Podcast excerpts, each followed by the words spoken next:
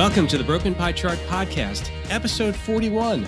I'm your host, Derek Moore, and today we're going to talk a little bit about how low interest rates or rising interest rates can actually help or hurt companies.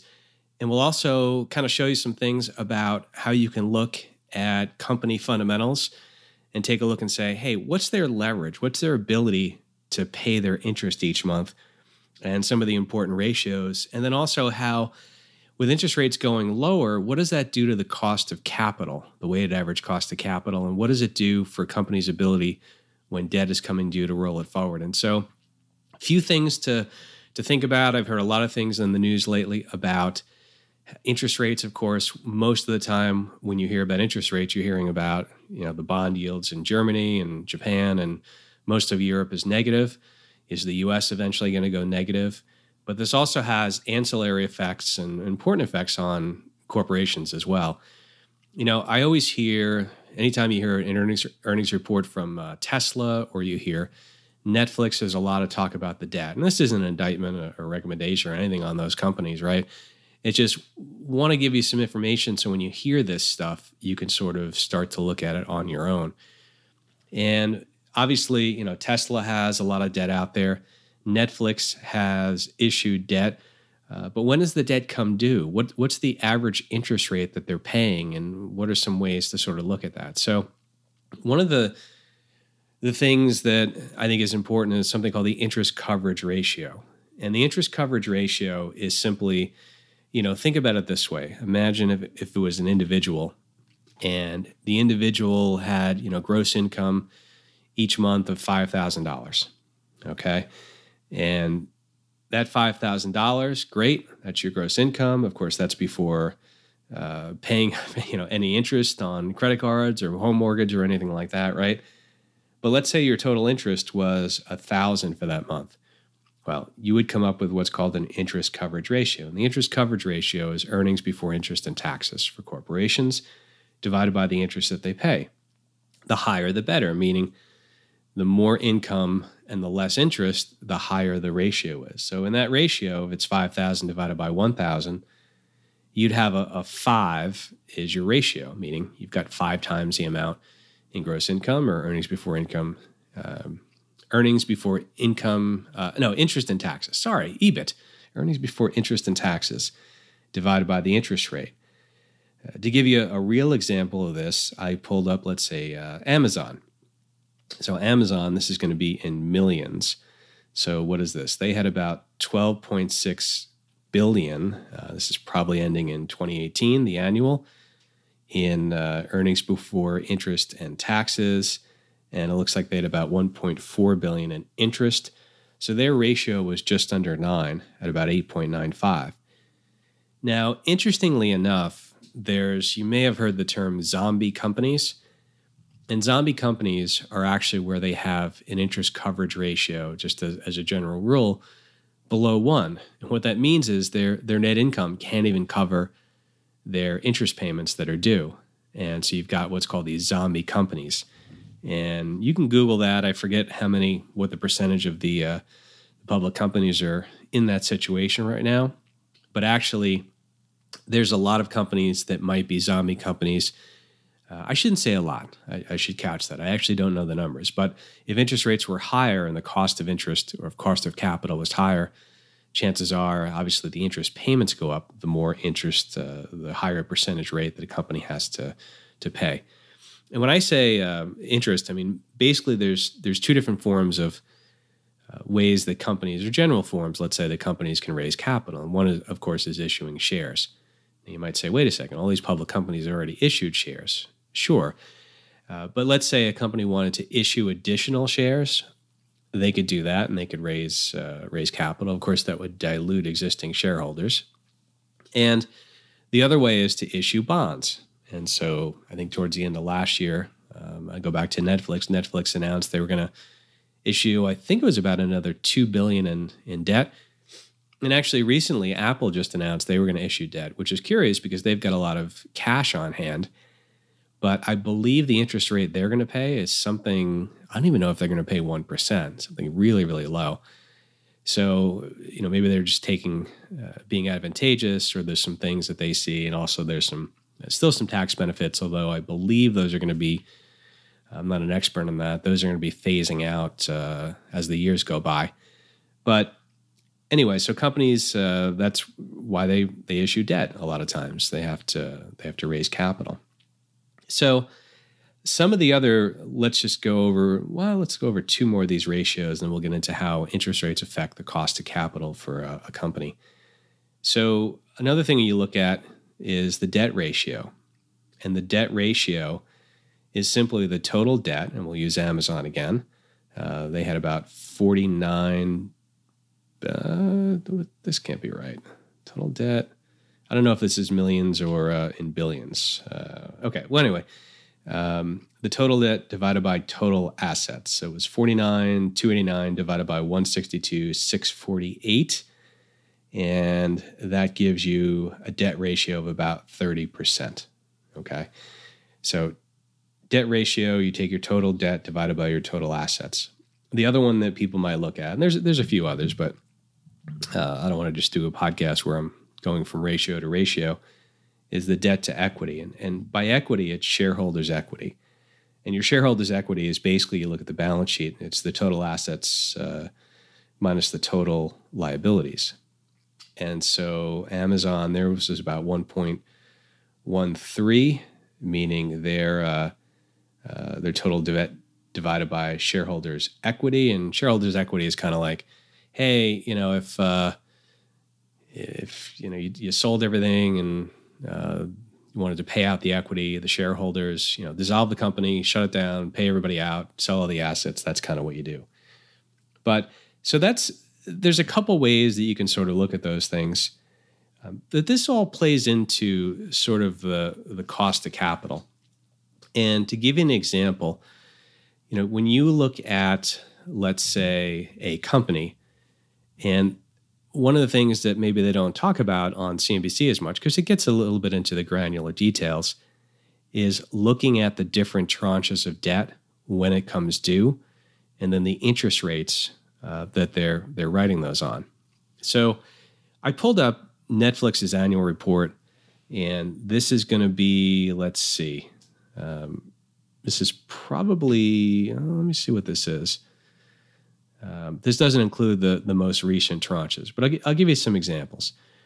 So in October of 2017, they issued 1.6 billion dollars in uh, in bonds, and those had an interest rate of 4.875 percent.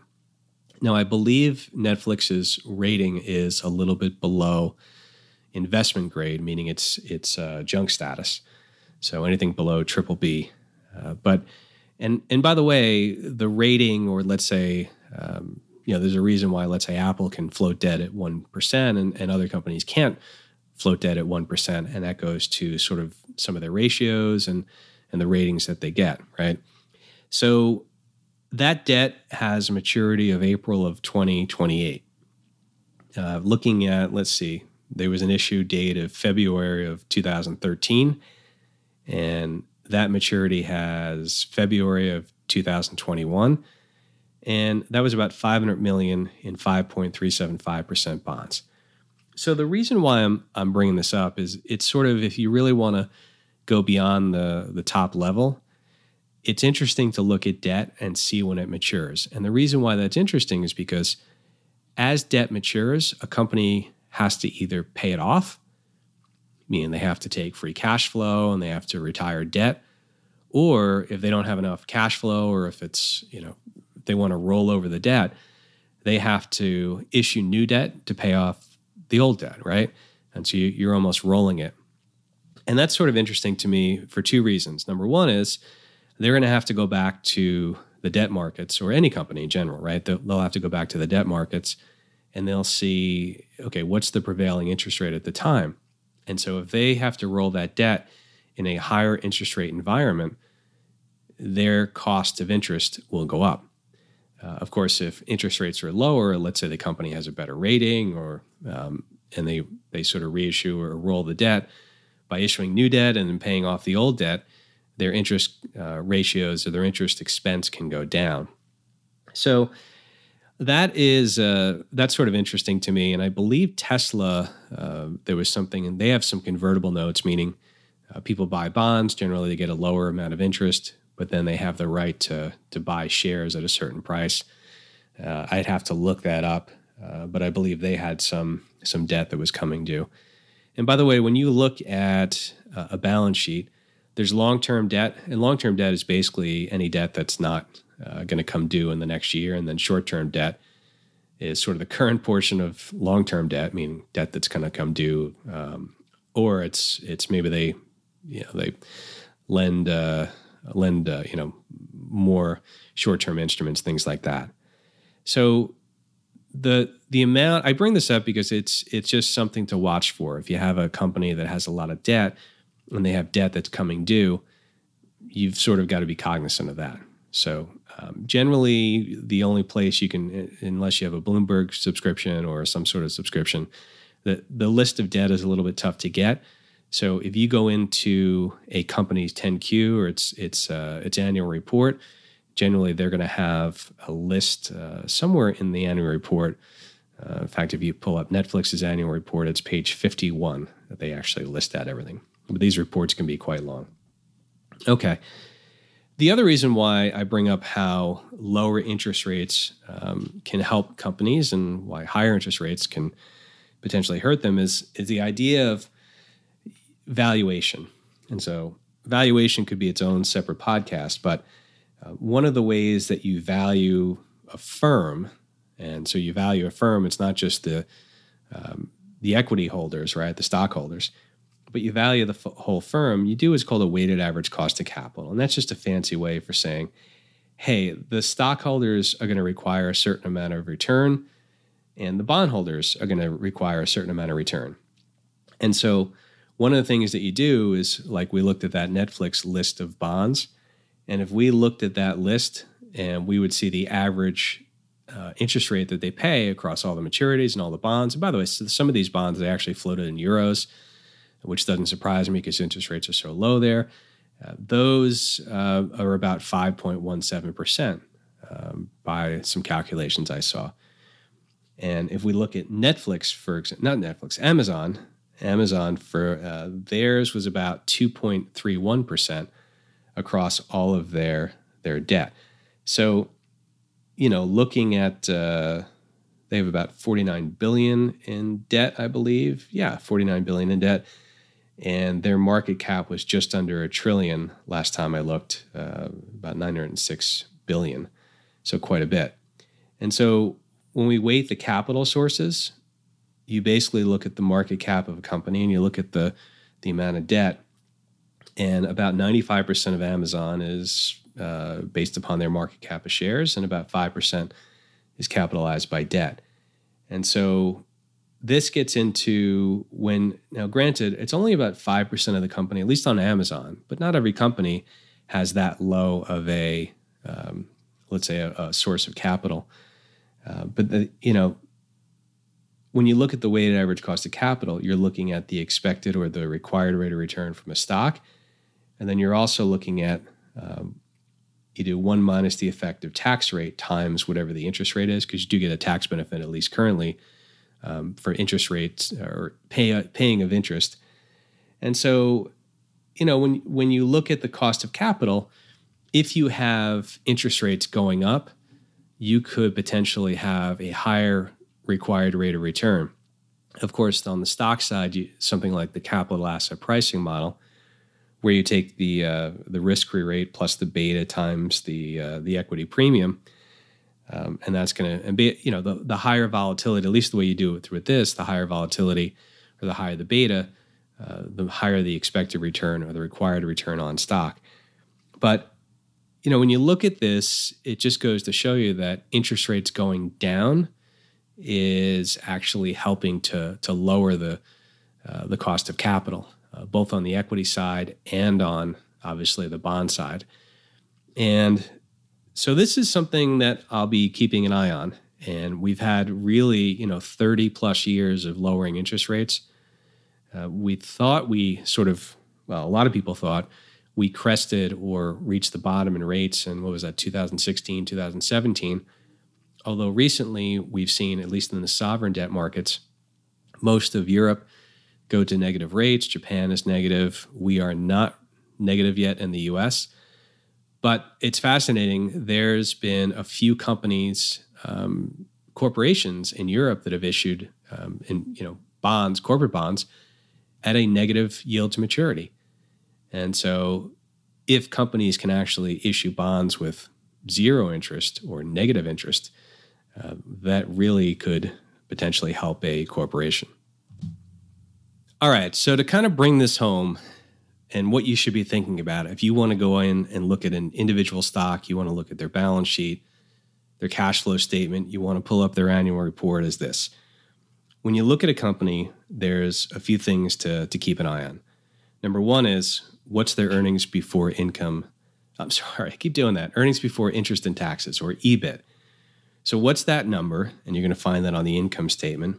And then, what's the total interest that they're going to be due? Um, generally, what I would say is if you're using only the annual report, sometimes that gets a little bit dated. You know, companies only report earnings or, or annual reports once a year. Generally, you'd want to take the last four rolling quarters and add those numbers up.